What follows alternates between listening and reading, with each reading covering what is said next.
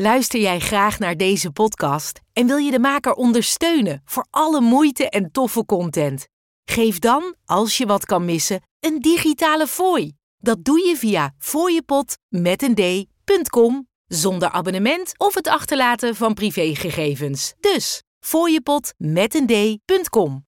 Het is wel, wel heftig, vind ik hoor. Ja. Want het is eigenlijk, eigenlijk in die horeca, die hele horeca is eigenlijk verslaafd. Dan zeg maar niet aan het dealen was, niet aan het koken was. Hoe zag je leven er dan uit? Hoe voelde je dan? Alleen. Alleen, ja. Heel erg alleen. Ik heb echt... eh, ik kon gewoon niet alleen zijn. Dus ik, eh, als ik dan thuis was Ja, en ik was alleen...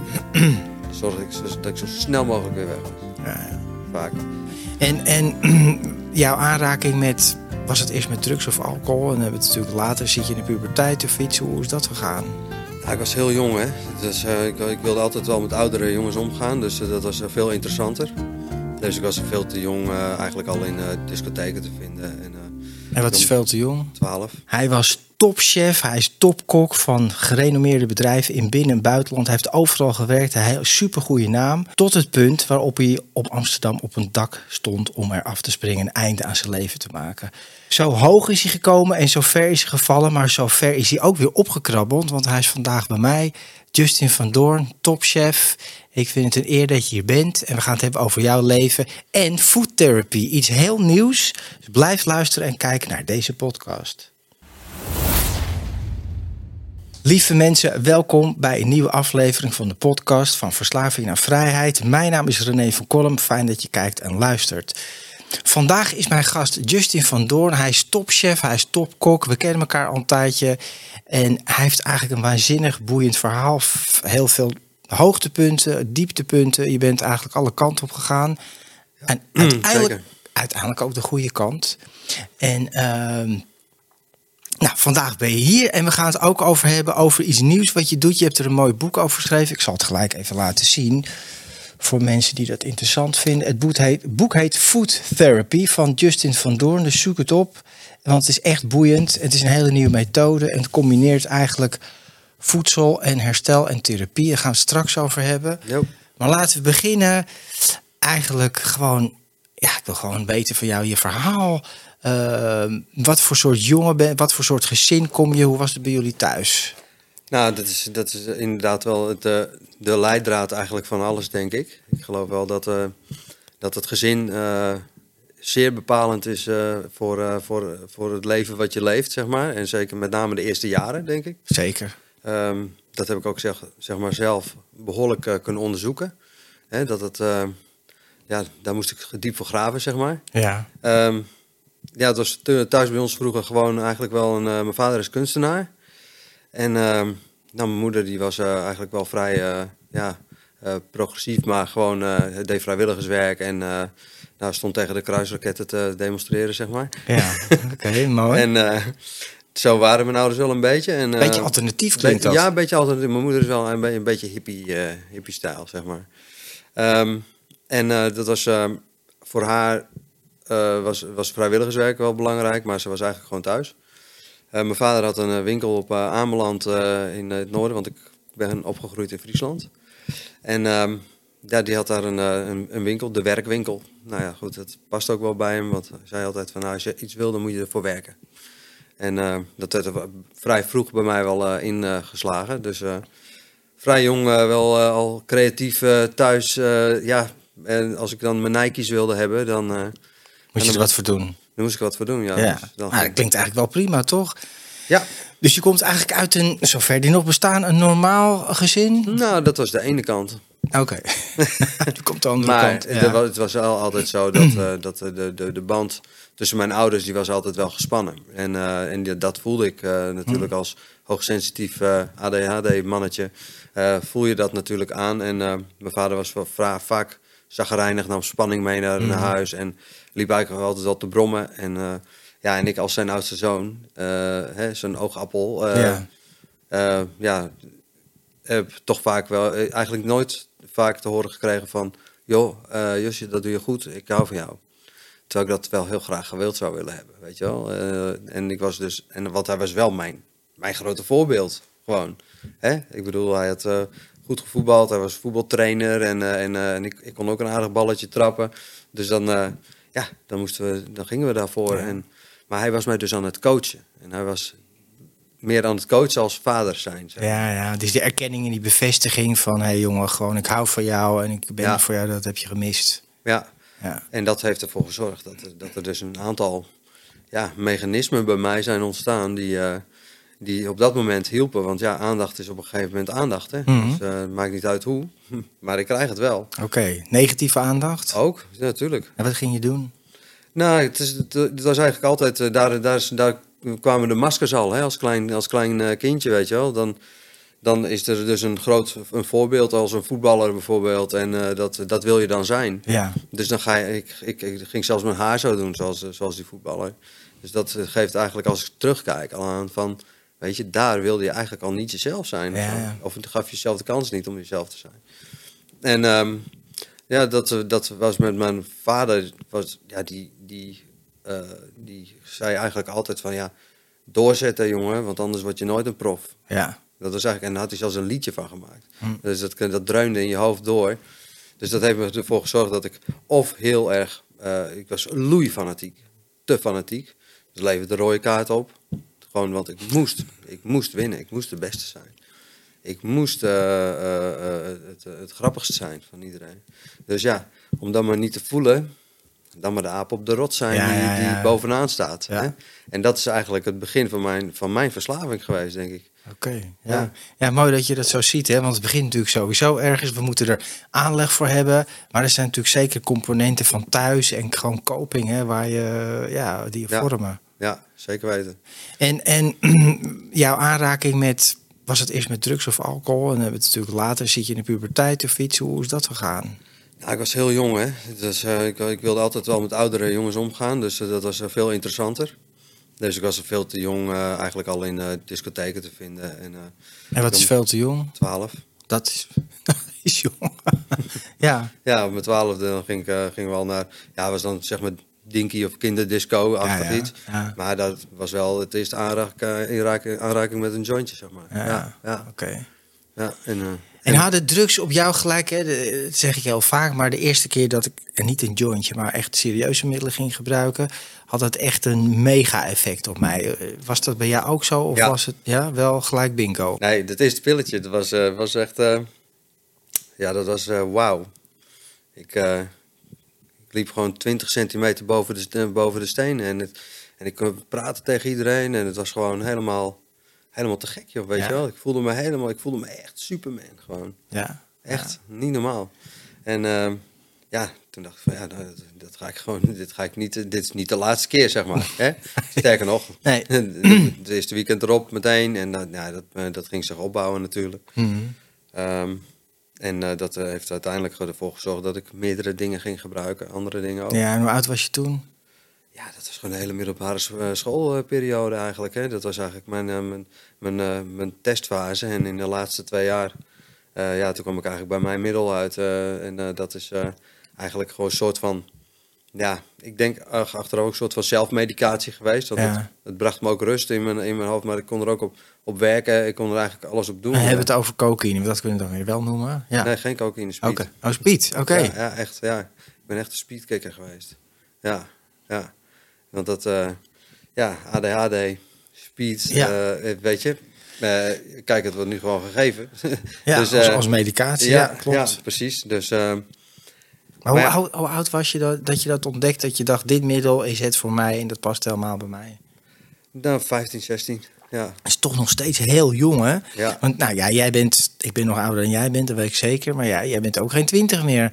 Dus in, in, hoe oud, ik bedoel, hoe, lang, hoe oud ben je nu? Ik ben nu 43. Ja, 43. Ja. Dus nou ja, goed, 15 is het toch al een heel tijd geleden dat je Ja. 15 was. En toen was toch al, ook al dat, hè, dat gebruik op de middelbare school. Ja, zeker. Ja, dat, en dat was ook in die tijd, was het natuurlijk ook eh, met, de- met de house scene, die natuurlijk begin jaren negentig. Ja. Hè, ik ben natuurlijk echt een jaren negentig eh, kindje. hè. Dus ik ben echt opgegroeid met de, de hele opmars van, eh, van dat eh, hardcore en eh, house eh, scene, zeg maar. En dat eh, vond ik ook maar wat interessant, weet je. Het was eh, rebels, het was tegen de... Hè, het, was, eh, het was van de duivel en, eh, en dat was allemaal precies wat, eh, hè, wat onze ouders niet wilden, zeg maar. Nee, nee. Nou, dat is een mooi bruggetje naar jouw ouders. Uh, hoe, hoe reageerden jouw ouders? Merkten ze dat jij dingen gebruikte? Hoe reageerde de omgeving erop? Ja, natuurlijk reageerden die erop, want het was... Uh... Zagen ze het bijvoorbeeld? Want ik hoor ook wel van ouders die het gewoon helemaal niet zien hè, of niet doorhebben. Nee, mijn, mijn moeder die had het wel door. Ja. En, uh, en uh, ik ben, bedoel, ik ben in die tijd ben ik ook heel vaak. Uh, ja, het klinkt een beetje raar, maar mijn beste vriend was mijn oom. Hm. En mijn oom die was, die, die was ook verslaafd. Die is uiteindelijk zeer positief geraakt door, door vuile naalden. Ja. En, ehm, en die heeft het leven daardoor gelaten. En uh, ja, dat, daar voelde ik me altijd heel erg senang. Daar, daar voelde ik me veilig. Uh, Bij je oom? Ja, toen nog leefde, daar, kon ja. ik alles, daar kon ik alles vertellen en dat kon ik thuis niet. En dat merkten mijn ouders, want dan was, ik werd opstandig. En, uh, mm. en mijn vader die begon dan tegen me te, te, te bokken hè, en die ging het dan aan. En mijn moeder was eigenlijk degene die het die ervoor zorgde dat het eigenlijk nooit echt uitgepraat werd. Ja, ja. Dat, dat is, dit is een klassiek verhaal. De vader die gaat uh, verwijten en aanklagen en stopt er nou eens mee. Zo is het, maar het is ook heel klassiek. Ja, de klassieke moeder probeert het toch een beetje te middelen. Ja, nou ja, goed. En uh, dat, uh, dat, dat zorgde ervoor dat, dat, dat, ja, dat ik steeds verder verwijderd raakte eigenlijk van, van, van, van thuis. Ja. En ook hè, op een gegeven moment aan het einde, einde, ik ben op mijn zeventiende moest ik de deur uit.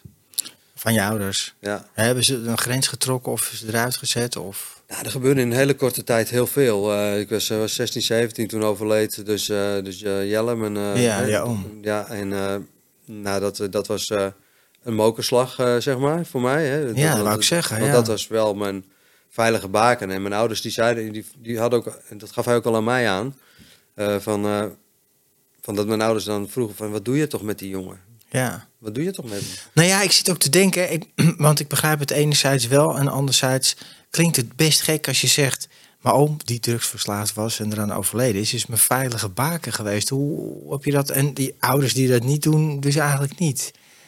Begrijp je? Dus hoe, wat ervaarde je dan bij hem wat, wat die veilige haven was? Omdat ik tegen hem uh, kon ik alles zeggen en ik had bij hem het gevoel, uh, of hij begreep mij. Ja, ja. Hij kon de juiste dingen uh, zeggen. En, en hij heeft ook tegen mijn ouders gezegd van... Pas op, weet je wel. Want dit is er eentje.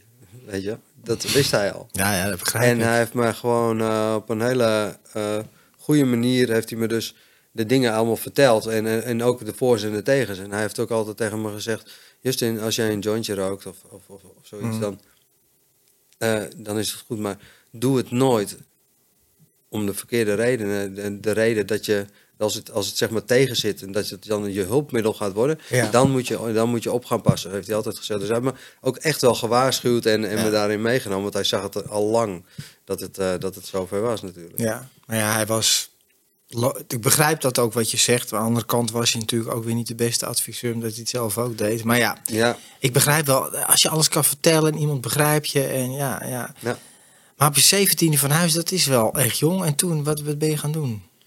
Nou, ik ging, ik ging natuurlijk uh, werken en leren. Uh, want de school, boeken, dat uh, nou, was niet echt iets voor mij, zeg maar. Nee. Toch wel iets te actief en te bewegelijk. en dat, dat, dat werkte gewoon niet. Ik ben echt een doener. Weet ja. je? Dus, en, en van hard werken, daar was ik nooit vies van. Ik heb altijd echt wel van jongs af aan altijd wel gewerkt. Mm -hmm. En dat, dat werd er wel in gepompt, zeg maar. En ook op een hele jonge leeftijd ook hele aparte dingen al gedaan hoor. Dan deed ik gewoon recreatiewerk op een, op een, op een camping. En dan stond ik gewoon meeleeftheater te spelen, weet je wel. Dus had ik weer een pakje aan, hè. Ja, ja, Kon ik weer een clownspak aan. Nou, daar ging ik helemaal voor. Dus als ik maar niet mezelf hoefde te zijn, dan ging ik helemaal top. Ja. en, je was wel bezig en je werkte van alles. En was is dat koken of is dat pas veel later in beeld gekomen? Want je, bent niet, je wordt niet zomaar topchef. Nee, dat was, uh, nou ja goed, op een gegeven moment was het zo van, ja, S'avonds was, was het wel vaak zo dat mijn ouders er dan niet waren of zo. En uh, ik kreeg daar best wel veel verantwoordelijkheid ook. Mm. Ook, uh, ook uh, over op mijn zusjes moest ik passen. veel te jong ook allemaal. Um, en dan moest ik zelf wel ja, het eten maken. Of, mm. dat, dat zat er al vrij vroeg al in. Er is zelfs een fotootje dat ik op zo'n stoofje sta met mijn arm of met mijn muitjes opgerold. En dan had ik blonde krullen, kan je nagaan.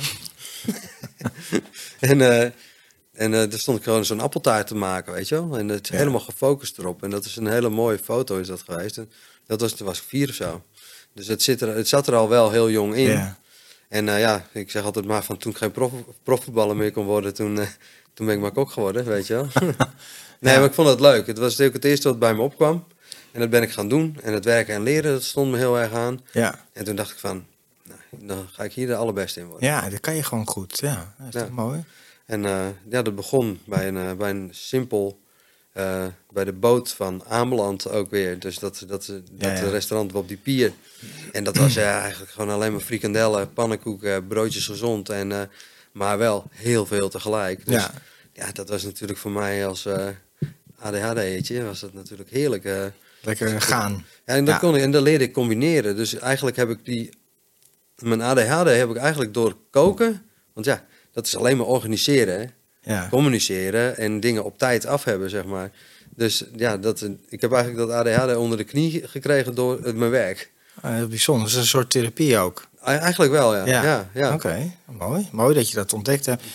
Maar goed, frikandellen en broodjes gezond, dat is ongeveer... eh, En nou, nou, komt Ja. het, nou komt het egootje alweer. Want eh, ik bedoel, ik zei op een gegeven moment zei ik, eh, tegen, die, eh, tegen die chef eh, natuurlijk van...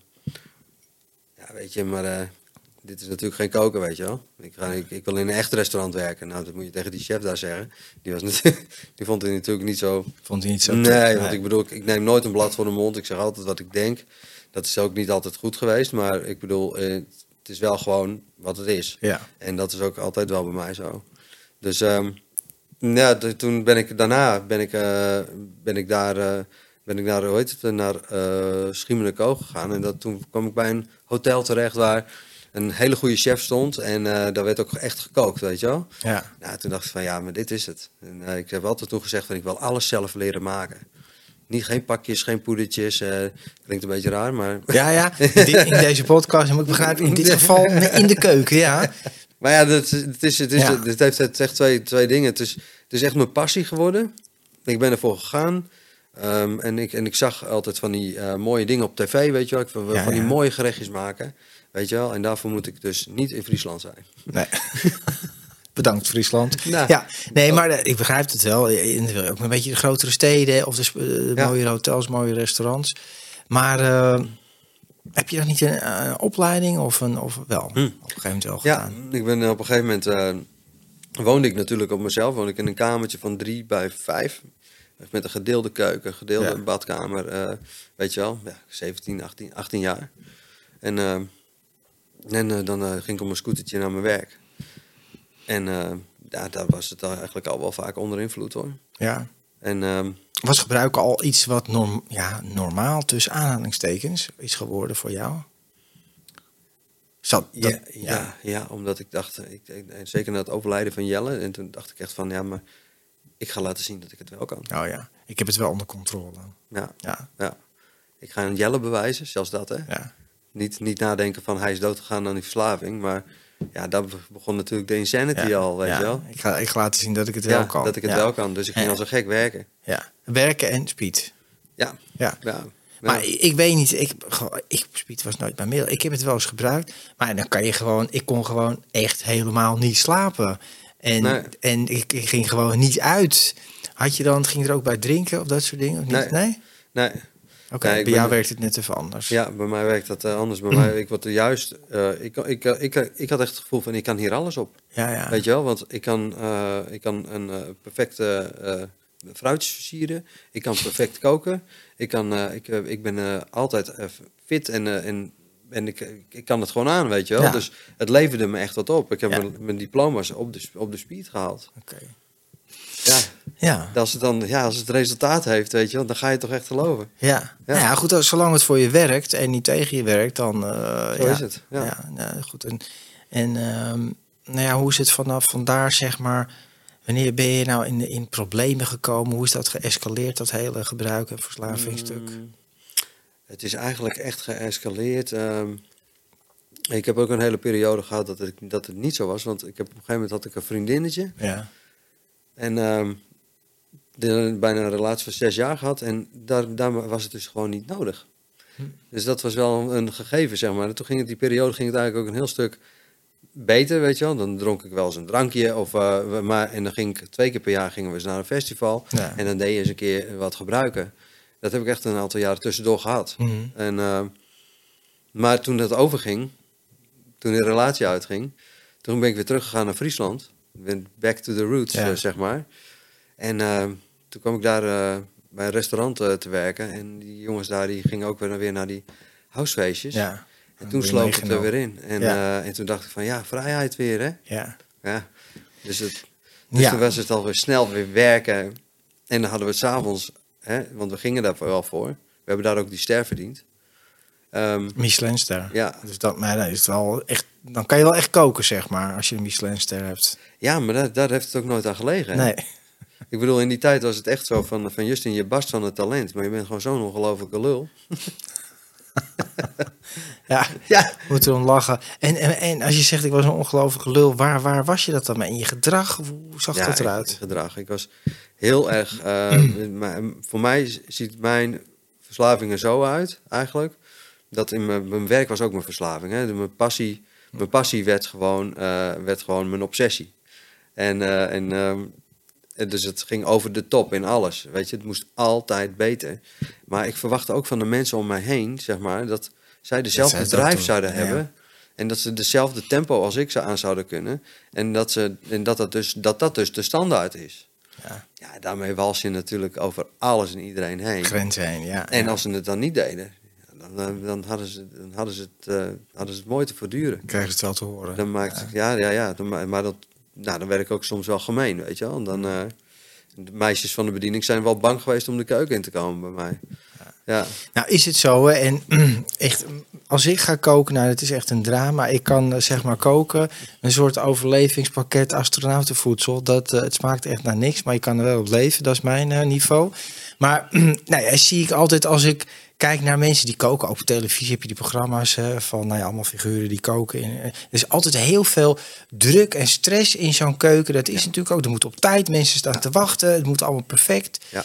En, en zoals ik het ook wel weet, wordt ook in horeca gewoon heel veel gebruikt. Hè, om die, dat tempo, dat niveau Ja. hoog te houden. Het is heel super stressvol werk. Ja, dat is het ook. En eh, dat, is, dat is ook e- echt wel een, een voedingsbodem eh, voor mij eh, geweest hoor. Nou, niet alleen voor jou, denk en, ik. En, en maar- voor heel ja. veel. Ja, nee, ik, ik bedoel, ik durf dat rustig te vertellen. Dat, dat, eh, dat het eh, eh, meer, aan, meer aan, de, aan de orde van de dag is. Als dat men denkt. En ook in, ook in circuits waar, waarvan men niet de- verwacht dat het daar is. Nee. En eh, het, is, eh, het is overal. En eh, het is, het is wel, wel heftig, vind ik hoor. Ja, Want het is eigenlijk, eigenlijk in die horeca, die hele horeca is eigenlijk verslaafd. ja, dat is een grote uitspraak. Maar er wordt gewoon heel veel gebruikt in horeca. Ja, Ja, dat wel. ja. En zeker ook de, de opjagende middelen, want het is echt een soort heksenketel. Ja, nou ja, goed, je moet het eh, op een gegeven moment wel volhouden. Maar zeker nu de afgelopen tij- periode, denk ik. Na de pandemie was het wel, ja. ja, was, daar is, het, is er wel, eh, denk ik, een hele hoop veranderd voor, eh, voor de mensen. En er zijn heel veel mensen uit de, uit de horeca zijn Ja. iets anders gaan doen. Die er dus uitkwamen en dachten van, ja, ik sta nu eh 12 uur per dag sta ik te werken. En ik kan Mhm. het nu ergens anders verdienen. En dat is gewoon eigenlijk makkelijker. Ja, Maar, en, en, de- en je bent gewoon thuis, hè? Want ik bedoel, je bent natuurlijk ook niet thuis. nee. Nee, dus horeca, ik horeca, kan je misschien wel een beetje vergelijken met het leven wat ik had gehad. Optreden, veel stress. Het is ook een beetje een show, je moet presteren, veel druk erop. Ja. Ja. En, en als we teruggaan naar jouw leven, want als ik, ik heb jouw boek ge- eh, gelezen en stukken eruit gelezen. En nou, is nog van alles gebeurd. Je bent op allerlei buitenland, ben je ook plekken gaan koken, echt gerenommeerde restaurants en Ja. hotels. Ja, ja van alles. eh, eh, steeds maar weer de kans eh, grijpen, zeg maar. Of in ieder geval, dat is wat ik dacht. Ja, Ik dacht van, oh, nu, dit is de kans om, zeg maar, nog beter te worden. En ik wilde altijd graag naar het buitenland. buitenland. Het interesseert me ook echt heel erg. ja, andere mensen, andere culturen. Hè? Want ik dacht bij mezelf van, als ik nou in de breedte heel erg sterk word, hoef ik niet de beste te zijn, maar wel bovengemiddeld. Dan, Mhm. dan doe ik het gewoon als chef, leidinggevende, manager, doe ik het gewoon ja, net bovengemiddeld heel erg goed, weet Ja. je wel. ja. Dus ehm, in plaats van me te specialiseren in één ding. Dus dat, dat vond ik zelf heel belangrijk. En ik wilde gewoon zoveel mogelijk dingen zien. Dus ja, ik was eigenlijk binnen een jaar eigenlijk altijd wel weer weg hè, Ja. Bij, bij een eh, werkgever. Ehm, en het buitenland was eh, ja, heel dubbel eigenlijk. Want ik had natuurlijk op mijn werk had ik dat altijd keurig voor elkaar. Hè? En dan was ik een handje de voorste Ja. en, en zorgde ik gewoon... Dat rulde ik eigenlijk zowel de sfeer als, eh, als de kwaliteit. Mhm. Ehm, waarvan ik nu denk dat als ik het anders had gedaan... dat het misschien wel nog beter had kunnen zijn. Ja, maar jij denkt al snel dat het beter Hoor ik je zeggen, Nee, als het als- beter en... Nou, maar dat- ik, heb daar, ik, heb daar, ik heb daar mezelf niet de kans gegeven om met mensen samen te werken. Omdat mijn wet, wet of wil wet was. Ja, op die manier, oké. Ja, Ja, ja, ehm, dat, ehm, ja, dat, daar zijn eh, hele, hele, het was eigenlijk vluchten. Want ik had thuis natuurlijk mijn, mijn, mijn financiën helemaal niet op, eh, op orde. Ehm, ik deed buiten, buiten mijn werk, deed ik, eh, deed ik eh, drugsdealen. eh, eh, weet je, als gewoon erbij, maar ook om erbij te horen, denk ik. Dus je bent ook gaan dealen buiten je horeca, eh, buiten... Ja, Ja. ja. Eerst onder het mom van, dan kan ik zelf lekker gratis gebruiken. ja. ja. Ja, dat is de, dat is de eerste. Hè? Je zou toch zeggen van, wat zo'n eh, werk in zo'n keuken is allemaal heel super stressvol. Dan als je klaar bent, en je verdient meestal ook, hè, een kok verdient, dacht ik altijd wel goed. Nou, dat valt wel een beetje mee. Valt wel een beetje bij, misschien Ja, een beetje tegen. Nou ja, goed, dus drugs erbij dealen om nog even wat bij te verdienen, je eigen gebruik te betalen. Ja, Ja, en waar, maar dan, ja, waar heb je dat allemaal gebracht? In de klas iets in de eh, Caribische eilanden ben je geweest. Ja, hele foute dingen gedaan, hele foute dingen gezien. Naar Colombia geweest. Nou, daar hoeven we verder niet heel erg veel over uit te wijden. Maar Ja. daar heb ik echt wel verschrikkelijke, heftige, traumatische dingen ook gezien. eh, wat, Ja. eh, het was echt net, een, echt net een film. Ja. Eh, ik, heb, ik heb in een film geleefd. Zo, zie, zo zie ik het eigenlijk, weet je wel. En, het, het- en dat is het eigenlijk ook. Hmm. Want ik kan nu eigenlijk, als ik nu naar mezelf terugkijk in die periode, dan zie ik dat ook echt als heel iemand anders. Ja, en, en wie, wie was je dan in die periode? Want het klinkt dan ook als een film, hè? En Colombia was- en Zuid-Amerika. Eh, ja, dan, eh, ik, ik, ik kwam daar ik, op een of andere manier overal waar ik ben geweest in het buitenland. Dus eh, Frankrijk, Ierland, België, Spanje, Ja, Duitsland, Aruba, Curaçao. Ehm, overal kwam ik weer steeds weer bekende mensen tegen. Maar bekende mensen als in foute jongens. Foute jongens. Ja, ja, ja. En dan van het ene eh, oude jongens krentenbrood, van het een komt het ander. Ja, joh. Ja. Van, eh, nou, maar hier kunnen we het maken. Ja, ja. En wat En- bedoel je met maken? Met Nou, dan, dan van als we dit nou, want eh, als we dit nou eventjes opzetten, als we Dealen. dit, dealen, en Ja. deze, deze, dit lijntje opzetten, ja, eh van daar naar hier, dan, ja, dan verdienen we zoveel en dan, ja, dan, dan, zijn de, dan zijn we zo een hele grote speler, weet je. En dat dan ook echt geloven, hè? dat je dat dan als Nederlandertje ja. die alleen naar Aruba gaat en denkt daar eh, het paradijs te vinden en eh, nooit meer terug te gaan naar Nederland. Mm. Ja, dan, dan zit je natuurlijk al ergens op een, op een wolk die niet helemaal klopt, weet je wel. Nee, nee, nee. Want ik bedoel, Aruba is niet het paradijs. Nee. nou ja, zeker niet in die wereld. Nee, Nee, nee, nee, nee. Maar dus je, jouw leven was inderdaad een soort film. Nou, dat ken ik ook wel. Hè, maar en jouw privéleven buiten, want je zei ook van thuis was het eigenlijk... Als je dan zeg maar niet aan het dealen was, niet aan het koken was... Hoe zag je leven er dan uit? Hoe voelde je dan? Alleen. Alleen, ja. Heel erg alleen. Ik heb echt... eh, ik kon gewoon niet alleen zijn. Dus ik, eh, als ik dan thuis was Ja, en ik was alleen... dan zorgde ik zo, dat ik zo snel mogelijk weer weg was. ja, ja. vaak. Maar ik zorgde wel, mochten er mensen thuiskomen, dat dus mijn huis altijd helemaal spik en span was. Helemaal likkie lakkie zoon. Want, Ja, want ja, het moet natuurlijk wel, hè? ja, de show must... Maar het is ook wel een buitenkant weer, hè? Heel Ja, erg, alles, ja, Ja. alles buitenkant. Ja. Ja. En aan de andere kant heel erg begrepen. Ik kon altijd heel goed eh, naar andere mensen luisteren en heel goed adviezen geven aan iedereen. En, eh, en dat vonden ze allemaal helemaal prettig. Ja. En daar was ik, ben ik gewoon heel slim en manipulatief in geweest. Al die tijd eh, van, nou ja, ja bij hem kan ik gewoon mijn ei kwijt. En dat Ja. vond ik natuurlijk een heerlijk, en het was een heerlijk bad voor mij. Mhm. En ook voor mijn verslaving. Dat, daar ben ik natuurlijk later achter gekomen. Hè, want ik, ik geloofde gewoon echt heilig in, het, in, in, in wat, wat ik dan was. Als ik mijn koksjas aantrok, Ja. voelde ik ook gewoon, dan was ik de chef. Ja, dan, dan ben je wat. Dan ben je, want Dan heb je je met dealen natuurlijk ook. Dan ben je een, eh, Precies. eh, dan beteken je wat, Ja. hè? Dat straalt ook altijd af. Ja. Maar je was eigenlijk heel alleen. Maar dat alleen, hè, want ik herken dat wel. Dat als ik gebruikte en ik ging dan twee, drie dagen helemaal, helemaal door en door met een kom. Op een gegeven moment houdt dat een keer op. Dan moet je naar huis komen, dan zit je alleen op die bank. Ja. En dan stort je in een leegte. Ja. En dat gevoel, dat was het verschrikkelijkste gevoel wat er was. Hè? Dat je met jezelf geconfronteerd wordt in je, in je huis, in Ja. je eentje, op de bank. Er is niemand, compleet eenzaam, met ook angst. Tenminste, Ja. dat had ik wel. Nou ja, goed, weet je, ik viel gewoon om. Want ik putte mezelf gewoon uit. Hè? Ja, Gewoon totale uitputting. Want ik bedoel, wie houdt het nou vol? Ja, Zo lang achter elkaar knallen. Weet je wel, het was, mijn week zag er echt zo uit. Ehm, op zondag en maandag was het eh, restaurant dicht. ja, En dan was het open. Oh nee, maandag, eh, maandag en dinsdag was het dicht. ja. En van woensdag tot zondag was het open. En dan was het echt na, die, na de week op zondagavond.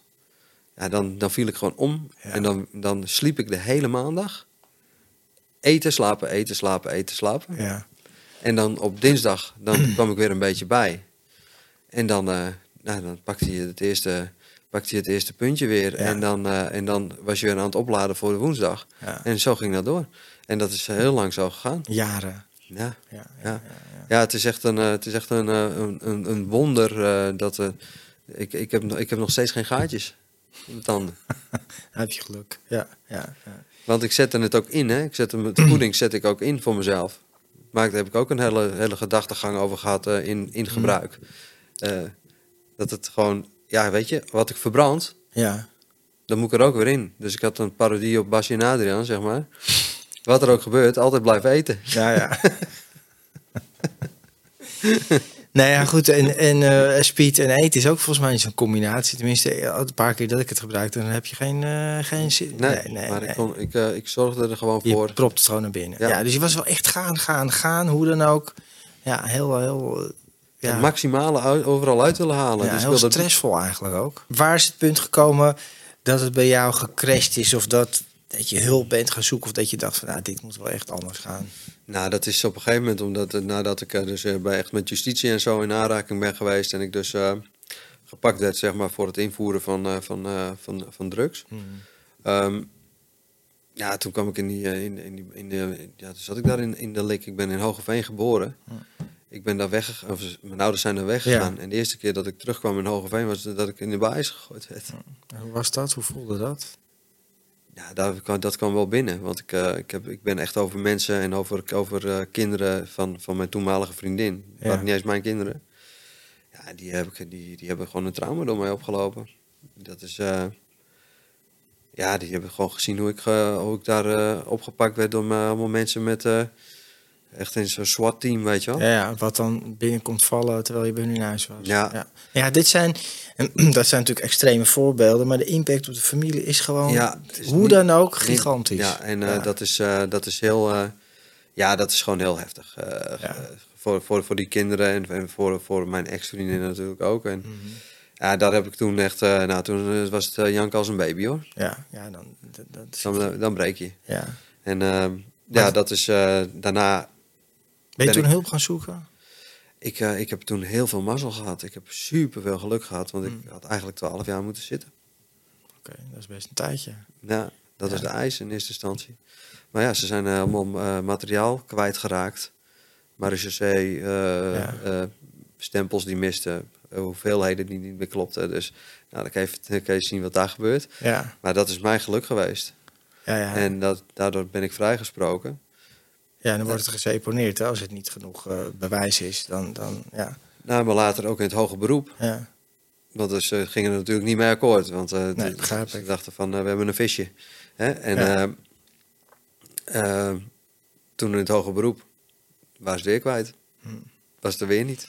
En weet je wat die, weet, weet je wat die rechter tegen mij zegt? Nou, meneer Van Doren, toen zat ik net in het programma. ja. Er moet hier toch haast wel een hogere macht aan het werk zijn. Hm. Ik denk, Je zat toen in het programma al. Ben, je, ben je toen naar de meeting gegaan of dingen? Nou, dit hoger beroep. Ik, Ja. ik, ik, ging, ik was natuurlijk eerst eh, werd ik eh, zeg maar vrijgesproken. Toen ben ik daarna eh, ben ik drie maanden clean gebleven uit de, de bias. Ja, En toen ben ik daarna een soort van leefstijlprogramma ingegaan. En dan kreeg ik Ja. zo'n rood boekje, weet je wel. Nou, dat was een vrijbrief om zoveel mogelijk in te schrijven. Hè? Ja, dat op dat je, boekje wat je gebruikt al. Ja. ja.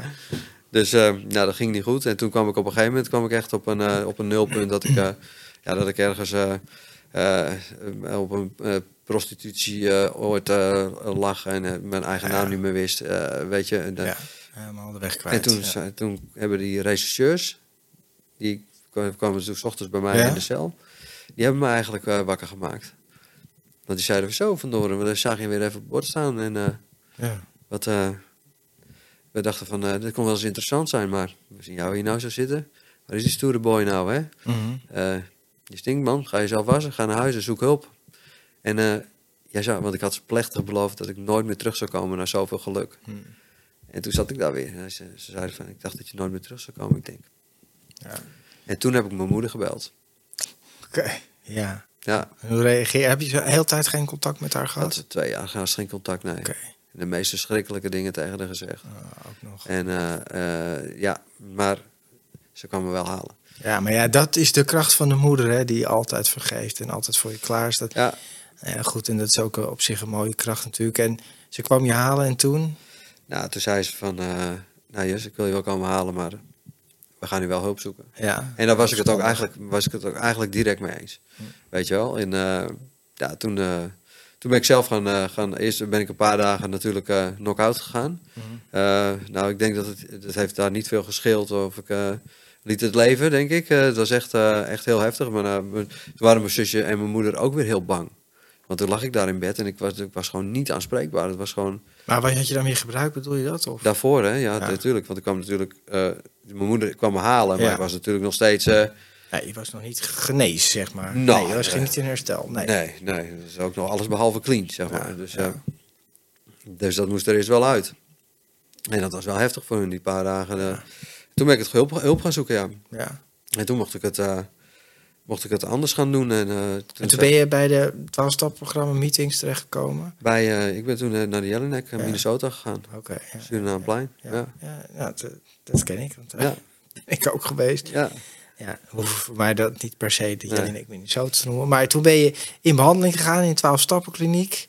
En, Ja. en, en daar heb je ja, het licht gezien of dacht je, wat zijn dit voor mafkezen allemaal? Nee, ik, ik, ik, ik dacht eigenlijk nog steeds toen ik, eh, toen ik daar eh, voor de deur stond, nadat ik eh, zelf Ja. zo goed als door het oog van de naald gekropen was. Toen dacht ik van ja, maar nu kom ik gewoon bij de echte junkies terecht. Ja, ja. Deze mensen, dat zijn dus. Ik had nog steeds zo'n prototype van een verslaafde in mijn hoofd. Van dat is iemand zonder kleren, eh, die onder een brug slaapt in een kartonnen doos. Ja. En dat is dan een verslaafde. En eh, dat, ja, daar zou ik dan bij terechtkomen. Dus, nou, weet je, ego was eigenlijk direct weer daar. Hmm. Arrogantie gewoon. Alleen toen kwam ik in, de, in die groep eh, terecht. En toen moesten we onze gebruikersgeschiedenis mochten we met elkaar delen. Hè, om te zien van hoe je verslaving dan werkt. En toen eh, deden wat groepsgenoten, toen ik in die groep mocht, Mhm. eh, deden toen een eh, gebruiksgeschiedenis. En nou, dat was wel mijn eerste kippenvelmomentje en een realisatiemoment dat, eh, dat het misschien met mij wel heel erg gesteld was. En dat het me, dat, hè, Ja. want ja, die mensen, die, ik denk van shit, deze mensen zitten hiervoor hier. Maar dat deed ik er gewoon bij. Ja, dus het was bij jou eigenlijk veel erger. Veel erger. Ja. ja. Ja. En het tweede moment was dat ik op een gegeven moment eh, in een, de eerste meeting zat. Want de eerste week in, die- in zo'n kliniek mocht je natuurlijk nog niet Mhm. naar de meeting. Maar eh, toen zat ik op de eerste meeting daar, eh, daar in die, die dat was, En dat was wel een grote meeting. Hè? Op vrijdagavond Ja. was een grote. Er zaten er soms wel 60, 70, 80 man. Dus was een, en toen hoorde ik dus ineens iedereen... Ja, het, is, het klinkt heel cliché, maar... Er waren wel mensen die ineens durfden te delen over de dingen die ik ook had. Weet Ja, je wel? Dus ik herkende veel dingen. Alleen het moment dat, eh, dat er met z'n allen die, eh, de, de uitleiding was, werd gedaan Ja. van een bepaalde kaart. Van, Ja. Toen werd er met z'n allen in koor werd er gezegd daar gevangenissen, inrichtingen en de dood. En toen dacht ik, wauw, nu heb ik het ook. Ja. Dan, eh, toen dacht ik, shit, wat ga je doen? Gevangenis, check. Inrichting, zit je nu? Ja. Dood? Mm, scheelt niet alles. Wat ga je doen? Je zat er heel dichtbij. Ja, ik zat er heel dichtbij. En je twee van de, de- van de drie had je al bijna gehad. Ja, ja. ja. en Ja. Die, nou ja, die derde, die, scheelde ook niet heel Nee. erg veel. Dus ehm, ja, toen dacht ik van, oké, wat ga je doen? Ga je dood of ga je leven? Nou, dat is, dat is gelukkig zijn dat maar twee keuzes. Hè? ja, dus dan, eh, ik zeg van, nou, ik ga leven, man. Dus eh, toen heb ik dat echt eh, aangepakt. En, Mhm. Safe House, dat was toen nog in datzelfde gebouw daar. Ja. Dus ik heb eigenlijk bijna anderhalf jaar in hetzelfde gebouw gezeten. En ik, ben toen, ik heb toen gewoon maar eens gedaan wat... eh, Dat iemand anders zei. ja, en ik had een, en ik had een eh, counselor en eh, dat... eh, ja, die, die man, alleen de stem al was al... eh, en, en ik, zei- ik, ja, zoals ik... Ik lulde natuurlijk heel veel, maar ik zei niks. dat ken ik, ja. En, en, maar, en maar dan wegzoeken van, oké, maar Ja. als, ik, dan- als ik dan dit zeg, dan zeg ik waarschijnlijk het goede. Dus ook daarin weer perfectionistisch zijn, Ja, zeg maar maar. eigenlijk ook heel onzeker, hè? Dus heel bang. je- bang gewoon, je zegt maar Ja. wat, je zoekt maar wat, kom ik goed over. Nou, maar dat is het. Want Ja. eigenlijk, eh, en dat heb, ik, dat heb ik mogen leren in, eh, in, de- in, de, in de kliniek en in het programma eigenlijk. Dat, ja, weet je, ik ben eigenlijk gewoon een heel erg bang, onzeker mannetje. En ik overschreeuw dat. Door dan maar ergens goed in te willen kunnen zijn, zodat mensen zien dat ik iets ben of zo. Ja. Maar het gaat niet over mij. Dus eh, ja, dat heb ik wel geleerd. Eh, Mhm. Dat het, eh, dat het, het allermoeilijkste was om, om in de spiegel naar mezelf te kijken en, en te zeggen van...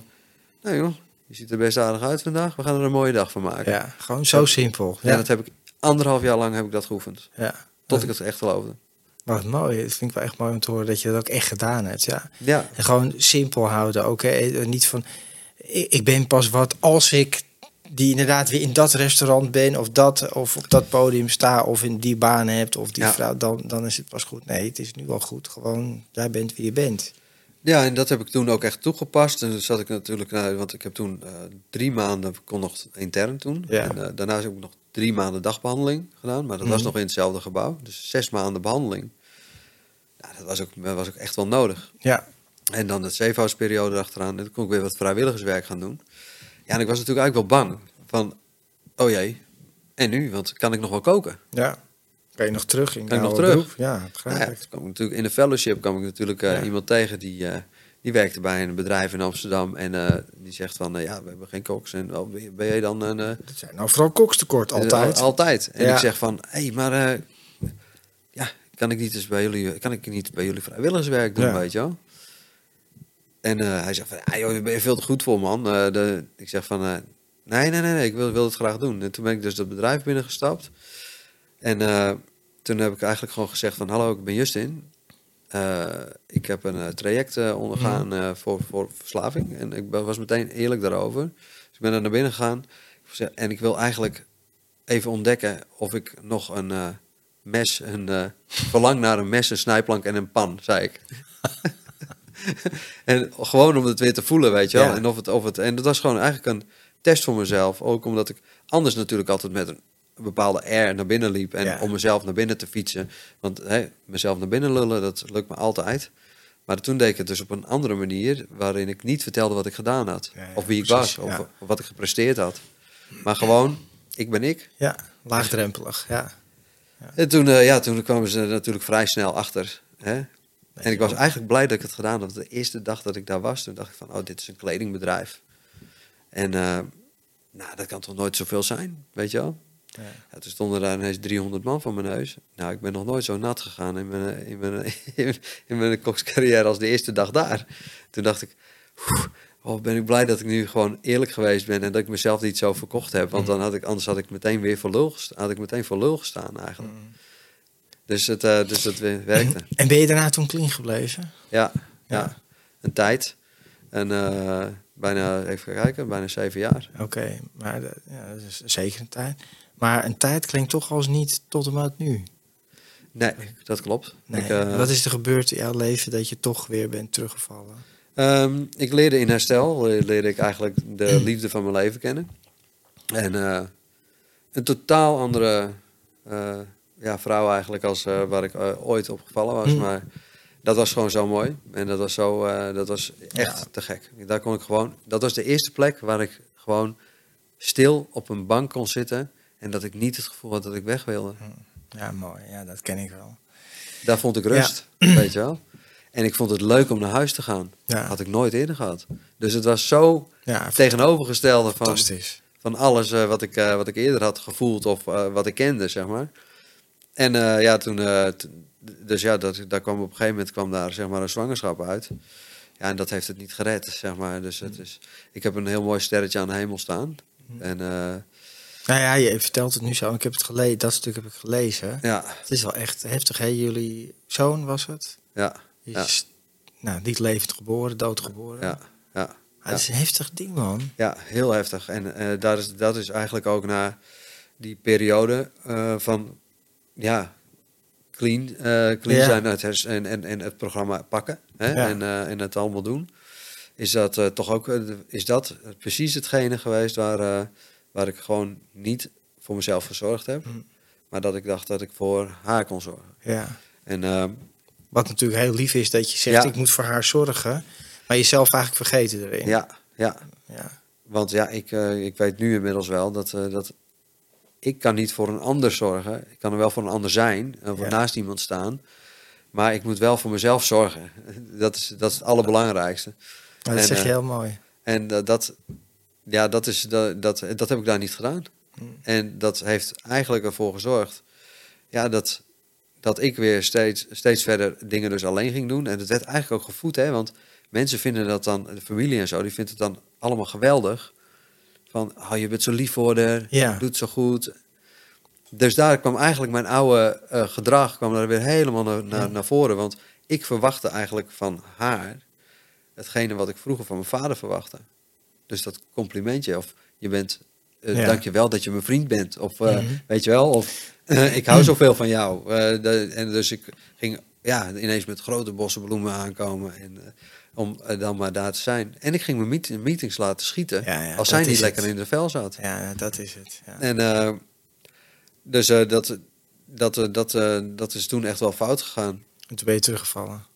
Uiteindelijk wel. Uiteindelijk wel. Ja, maar zo gaat het. Je valt nooit zomaar één dag terug. Nee, nee, nee. het gaat langzaam. Ik ga meer in de meetings en dit. En, en langzaam glijdt Ja, het dan je- weer terug. Je, glijdt, je glijdt heel langzaam er, erin. En, eh, Ja. en, en sterker nog, eh, je weet het ook.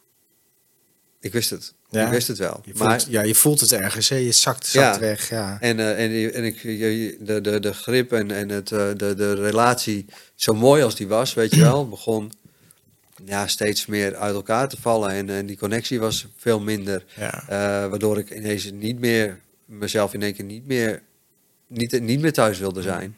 Dus Ja. ja, dan komt dat dus weer terug. En dan uiteindelijk, ja, dan, dan, dan verlies je natuurlijk je vriendin.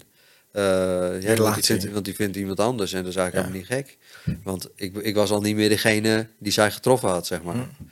En dan uiteindelijk na nog een jaar knokken, Ja. Is het, is het uiteindelijk dan zes weken, eh, zes weken vol, vol gas. En, eh, dat, ja. ja, weer terug gaan gebruiken. Ja. want ik, was, ik had hele duistere gedachten. ik was Ja. heel verdrietig. Eh, En maar knokken, en maar vechten. Eh, in de pandemie was het ook. Ja. Eh, of net, of net voor. sowieso een moeilijke of net- periode. Of net voor, Ja. net voor. Kon je natuurlijk ook niet werken als kok, denk ik. Of nou, of... Nee, ik, ben, ik ben toen voor, eh, onder de eh, pandemie, zeg maar, eh, dat eerste, eerste, eerste jaar. Hè? Dus eh, toen ben ik naar, eh hoe heet het, naar Curaçao gegaan. Ja. Top idee. Dan groeit het aan de bomen. ja. Top idee. Ja. Ja. Nee, dus dat, dat dus, Ja. en daar ben ik op een gegeven moment eigenlijk, omdat daar de situatie gewoon ook echt niet veilig was, moest ik daar ook gedwongen eigenlijk weg. Hm. Alles lag daar op zijn gat. Nou ja, toen, eh, toen ging het eh, Ja. van, eh, van kwaad nog tot Ja. erger, zeg maar. Ja, dat gaat. En dat is wel, nou ja, toch wel goed om even bij stil te staan. Dat mensen hebben zo een verkeerd idee vaak van wat herstel is. Hè? Dus verslaving wordt onderschat, maar herstel helemaal. En je zou toch echt denken van als iemand zeven jaar clean is, dan Ja. ben je er toch echt wel. Want dat is gewoon hartstikke goed, hè? En ook in herstel. Maar op het moment dat je loslaat, die levensstijl, die meetings, dat hele alles wat erbij hoort. Ik zeg altijd, het gaat niet vanzelf goed, maar het gaat wel vanzelf fout. Ja, dan zakt het gewoon weg. Ja, het is net als de sportschool. Als je niet meer gaat, dan gaat je conditie weg. En dan kom je weer op de bank te zitten. Alleen in ons geval betekent dat van... Ja, dan is de kans op terugval heel groot. Ja, nou ja, goed. Het, het, het betekent voor mij gewoon eigenlijk dat ik me gewoon met mensen moet blijven omringen. Ja, Een team om me heen hebben. gezond netwerk. Ja, ja. wat, eh, wat, wat, eh, wat, Ja. wat positief eh, werkt, zeg maar. En eh, waar die gewoon, eh, die gewoon de dingen tegen mij zeggen die ik niet wil horen. Ook dat. Ja, weet je, tegengas. Ja. En, maar ook dat jij je uitspreekt, hè, of jij in het algemeen, dat je blijft uitspreken waar je Ja. mee zit en Ja. waar je mee worstelt. En, dat, dat, Dat is, is- en dat is soms nog moeilijker als je langer clean bent. Want dan denk je, nou, maar ik moet het nu allemaal weten. En ja, ja, want dat is ook zo'n gedachte van, dat dacht ik, als ik een jaar clean ben, dan heb ik het er nooit meer over, is het over, klaar en uit. Nee. En, en het is niet zo, hè. ik ben eh 30 jaar in herstel, denk ik, ja, ik denk niet meer dat ik ga gebruiken vandaag of morgen, maar heel veel van die achterliggende gedachten, gevoelens, die gaan niet zo zomaar weg. Daar moet je gewoon nog steeds mee aan de slag. Nou, dat blijft gewoon. Blijft, ja, Ja, ik dat bedoel- misschien je hele leven. Ja. Waarschijnlijk je hele leven. Ja, weet je, ik bedoel, ik leg het nu zo aan de, aan de cliënten dan maar uit. Weet Ja. je wel, van eh, dat, is, dat is het aapje op mijn mijn schouder. Ja, Want ik ben niet mijn verslaving. nee, nee, zeker niet. Absoluut niet. Nee, Maar, dus ik heb er een aapje van gemaakt. Ja. Dat, is, dat is mijn verslaving. En Ja. dat is maar gewoon mijn huisdier geworden. ja, Want, en voor een huisdier mag ik zorgen, ja, toch? ja, Dus niet meer vechten, maar ervoor zorgen. ja. Dus het geven, hè, soms moet je het even uitlaten. Hè, dat is ook nog goed voor jezelf, ben je een beetje in beweging. je geeft het te eten, maar niet te veel, want anders wordt, gaat het wat de surkous, weet je wel. Mhm. Dus, eh, eh, dus gewoon de juiste, de juiste zorg geven aan mijn aapje. En niet er tegen gaan vechten, want dan anders wordt het zo'n grote gorilla. ja. Hè, dan gaat hij groeien. Ja, en daar ga ik niet van winnen. Nee, je bedoelt, je moet wel je verslaving ja, aandacht blijven geven. Dat klinkt natuurlijk heel dubbel. Maar niet door te gebruiken, maar door de Nee. meetings en door je uit te spreken. En Ja. met goede mensen te omringen. Ja. Ja, en, en- En zo blijf jij in, ja, in controle, als ik zo'n woord, maar in herstel van je verslaving. Ja, Ja, door, je- door, ja. door mezelf heel duidelijk lo- los te koppelen van, eh, van, eh, van, van, van eh, ja, mijn verslaving heel duidelijk los te koppelen van mezelf. ja, Dat is, dat is heel belangrijk. ja, Want als ik weer ga geloven dat ik het ben, dan, eh, nou, ja. dan, eh, dan kunnen we beter inpakken. Ja. Nou, dat is wel mooi. En het is natuurlijk ook best dubbel, hè? Want in de meetings zeggen we... eh, ik ben eh, René en ik ben verslaafd, hè? Ja. En ik denk altijd... Het is heel goed om... Want het eerste wat iemand natuurlijk altijd zegt is van... Ah, maar ik ben niet verslaafd, ik ben geen verslaafde. Dus dat is in het begin is die ontkenning is gewoon gigantisch. Ja, ja. Maar als je jaren blijft zeggen, ik ben verslaafd, ik ben dit, dan word je eigenlijk die verslaving. En je hebt een verslaving, maar je bent niet een verslaving. Precies. Hey, en je hebt, nou goed, nog even als laatste, hè, want daar ben je ook weer uitgekomen. En dat vond ik heel eh, verdrietig om te lezen, dat je op een gegeven moment in de complete ellende en wanhoop echt op een dak hebt gestaan in Amsterdam Ja. eraf te springen. Ja. ja, ik zag het eh, echt niet meer zitten. Het werd heel duister en dat, en dat kende ik nog niet. Ja, Want ik heb altijd, ehm, no matter what, met alle, alle Mhm. dingen die ik gedaan heb, goed, kwaad, eh, maakt allemaal niet uit, eh, had ik altijd wel van dat ik een, een uitgang zag of een oplossing, weet Ja. je? En die zag ik toen niet meer. Dat was en, en, en ik heb echt een aantal keren, zo een, keer of zes ged- letterlijk gedroomd, dat ik eh, naar boven liep in dat gebouw, weet je wel, waar ik uiteindelijk op het dak stond. Hm. Dus dat is eigenlijk ja, self-fulfilling prophecy, zeg ja, maar. hè? ja, ja. En, ehm, en daar is wel iets gebeurd, zeg maar. Daar is wel iets, daar, daar, daar, ik kan het niet zo goed omschrijven, Hmm. maar ik noem het maar mijn, eh, mijn, eh, mijn, mijn beppe, dus mijn Friese oma en, en Jelle. ja. Van, eh, van nee, nee joh, blijf jij nog maar even, weet je wel, jij bent nog niet klaar. Hm. Je hebt nog wel iets, je hebt, je hebt nog wel wat te doen hier of zo, weet je wel? En dat is echt, daar, want het van, van totaal niet meer weten waar ik was, of dat, dat eigenlijk als een, als een automaat, was ik ineens wakker. Hm. Ineens was ik daar. Ja, Gewoon. dat is ook wel bijzonder. Ja, want je zat echt in volledige duisternis en eh, ja, het was heel, ja, ja, ja, het was, eh, ja, de- ja, ik weet niet of het een psychose was, want ik weet, niet, Nou ja. nou, ik noem het wat het is, maar het was gewoon niet eh, een hele goede plek om te zijn. En eh, dat heeft me ja, tot eh, die gekte gebracht dat ik er wel opstond. En, eh, maar ja, er schijnt dus nog een kracht groter te zijn dan dat. Hè? Dat, eh, dat moet dan haast wel, want anders was ik nooit wakker geworden. Nee. En eh, ja, toen ben ik daaruit gegaan en toen dacht ik van oké, ik ga hulp zoeken. En eh, En toen ben je weer opnieuw in herstel gekomen. ja, Ja. ik denk van oké, ik ga het hele ri- rijtje weer opnieuw, eh, weer opnieuw doen. Ik dacht dat ik alles kwijt was. Ja. Maar toen bleek toch al snel, weet je wel, van nee, dat is helemaal niet waar. Ik, ik heb mezelf weer iets aangepraat. Want ik weet wel, ik wist, ik wist ook precies wat ik moest doen. Ik wist precies waar ik het had laten liggen. Ik wist precies wat, wat, welke dingen ik niet volledig had opgeruimd, zeg maar. ja. En eh, dat ben ik gaan doen. Ja. En, eh, ja, en daar is uiteindelijk heel erg eh, in de kliniek eigenlijk, of in het traject daarvan, is eigenlijk hetgene ontstaan waarmee ik nu, zeg maar, ja, onze, onze fellows mag helpen. Ook. Ja, en dat is, een, nou, dat is een mooi bruggetje. Want daar wil ik toch wel iets over weten. En, en super geweldig. En ook mooi om te horen dat ja, je kan terugvallen, maar het hoeft niet het einde te zijn. Nee. Als je weer opstaat en gewoon het oppakt en doorgaat, dan kan je hier gewoon weer zitten.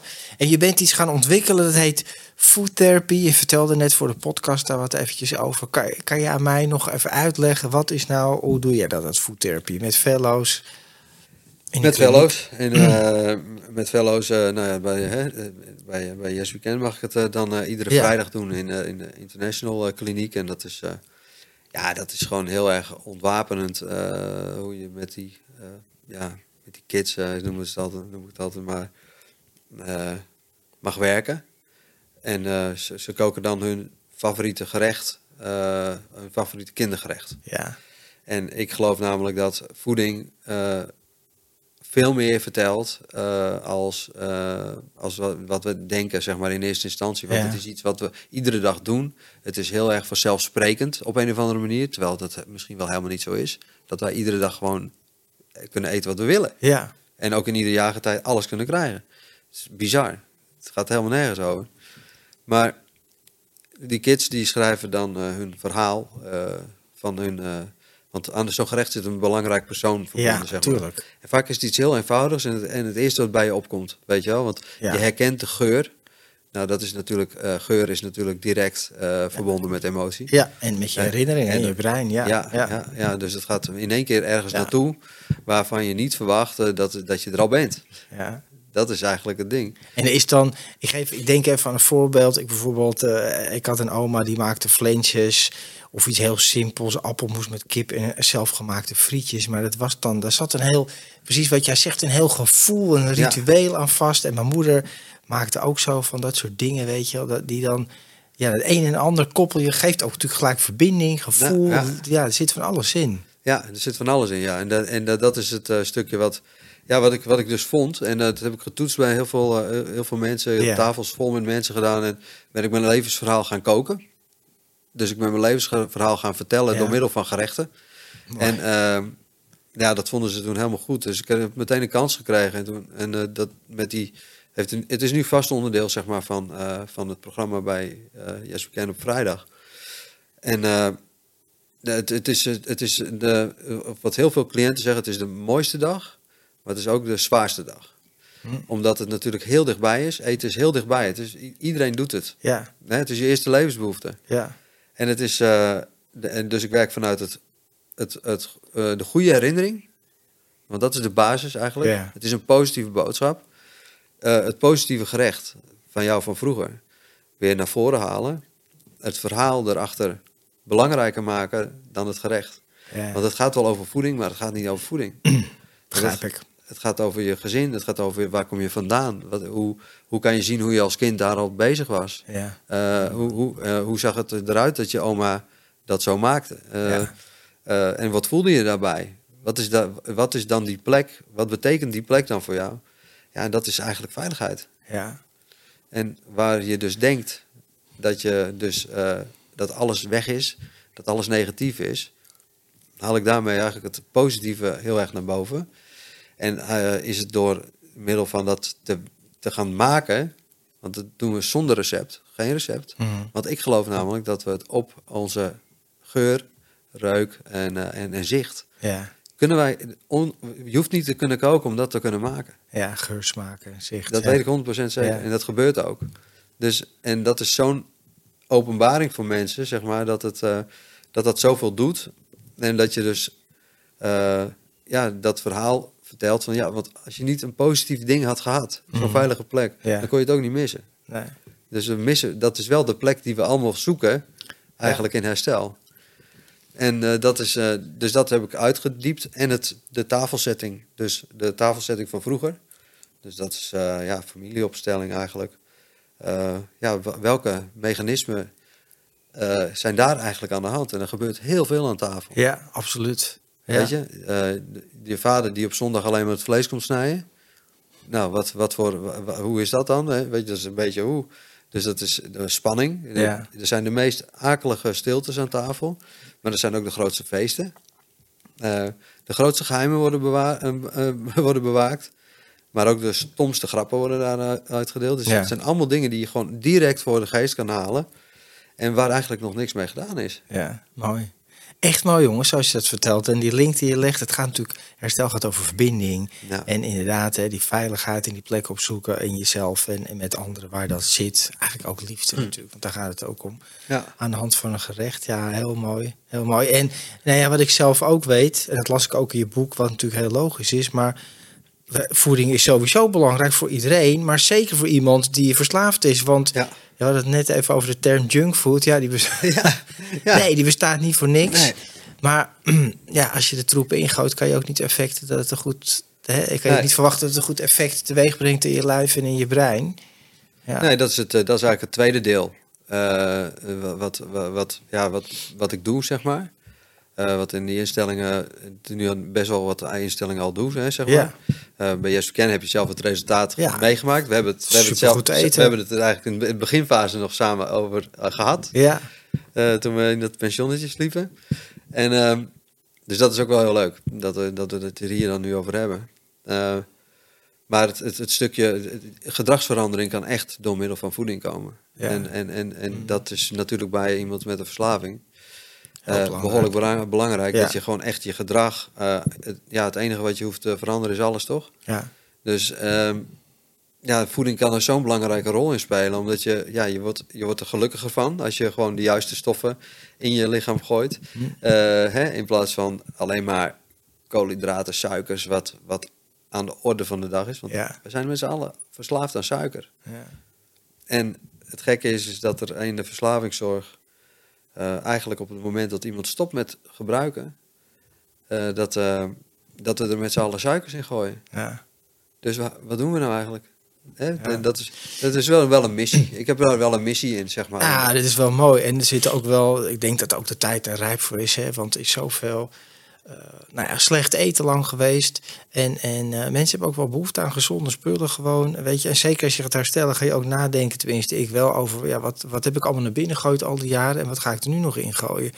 Wat niet wil zeggen dat je best is wat kan doen. En dat moeten we ook vooral blijven doen. Zeker. Maar die basis, eh, nou ja, en het werkt, wat jij zegt, ook op je hele gemoedstoestand hè? en Ja. op je brein. Dus nou ja, het is gewoon hartstikke mooi. man. Het is een body, mind en spirit, hè? En het is nog, Ja. ja, en, en het is ook meditatie. Koken houdt je eh, bij jezelf. Als jij een ui staat te snijden, nou reken maar dat jij weet dat jij een ui aan het snijden bent. Ja. Maar je bent met niks anders bezig. Weet je wel? Toch? Ja, En dat brengt je dus echt in het moment. En dat kan je dus echt uit je hoofd halen.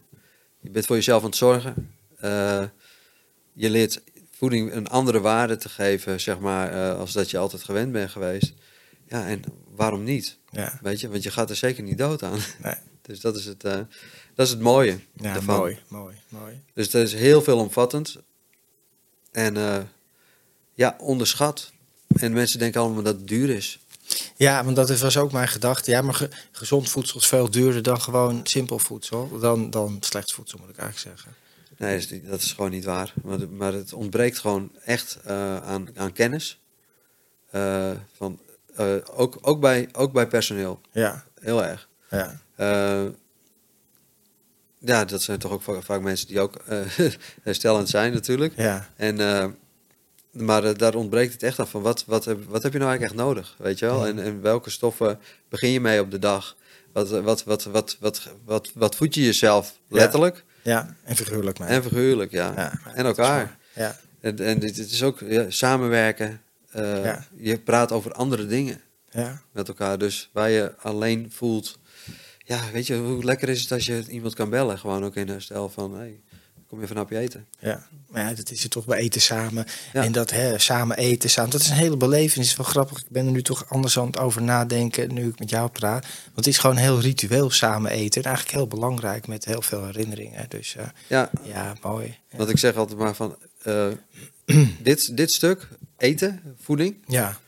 het is, eh, het is zo dichtbij, maar het is inmiddels ook zo ver weg. Mm. Je bedoelt het bewustzijn erover, wat Ja. het eigenlijk echt is. Ja, ja. Ja. klopt. Ja. Want, Maar goed, het komt wel terug en daar, daar speel je ook een grote rol in. Dus, en ik vind het heel mooi om te horen en ben ik ook wel heel blij mee om te horen dat instellingen verder gaan denken dan alleen maar iemand moet stoppen met gebruiken of drinken of wat dan ook. Maar hij moet helemaal gezonder worden op elk gebied eigenlijk. Ja. Dus, en dat ze jou ervoor uitnodigen is fantastisch goed. Ja, nee, ik, ik, ik, ik, ik, eh, ik, eh, zie, eh, ja, ik zie het eh, rooskleurig in en ik doe gewoon alleen maar wat ik leuk vind. Ja, mooi. Nu. En eh, wat, ja, eh, groener dan dit gaat het niet worden. Nee, Toch? Nee, nee, nee. Ik pak het boek nog even, eh, dat ik het nog even kan laten zien aan de mensen die kijken. En als je luistert, het boek heet Food Therapy, Voeding voor Herstel van Justin van Doorn. Hoe, ziet er zo uit.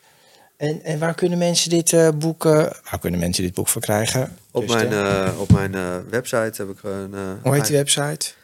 www.kitchen12foodtherapy.nl Oh, kitchen12foodtherapy.nl. Yes. Oké, nou goed. En als je Justin van Doorn googelt, dan kom je er ook wel, denk ik. Ja, daar staan wel wat dingetjes op. Ja, nou, wat dingetjes. Nou, mooi. Nou, mooi.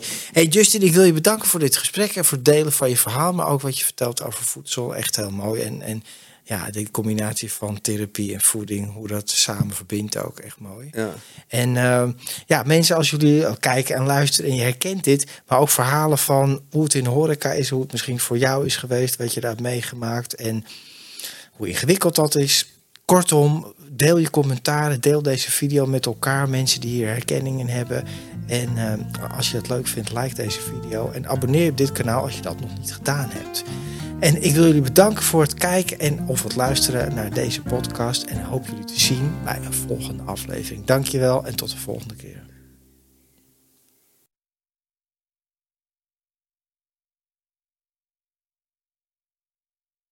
Luister je graag naar deze podcast? Laat de maker weten dat je waardeert wat hij of zij doet en geef een digitale fooi. Dat kan zonder abonnement, snel en simpel via fooiepot.com. Fooiepot met een d.com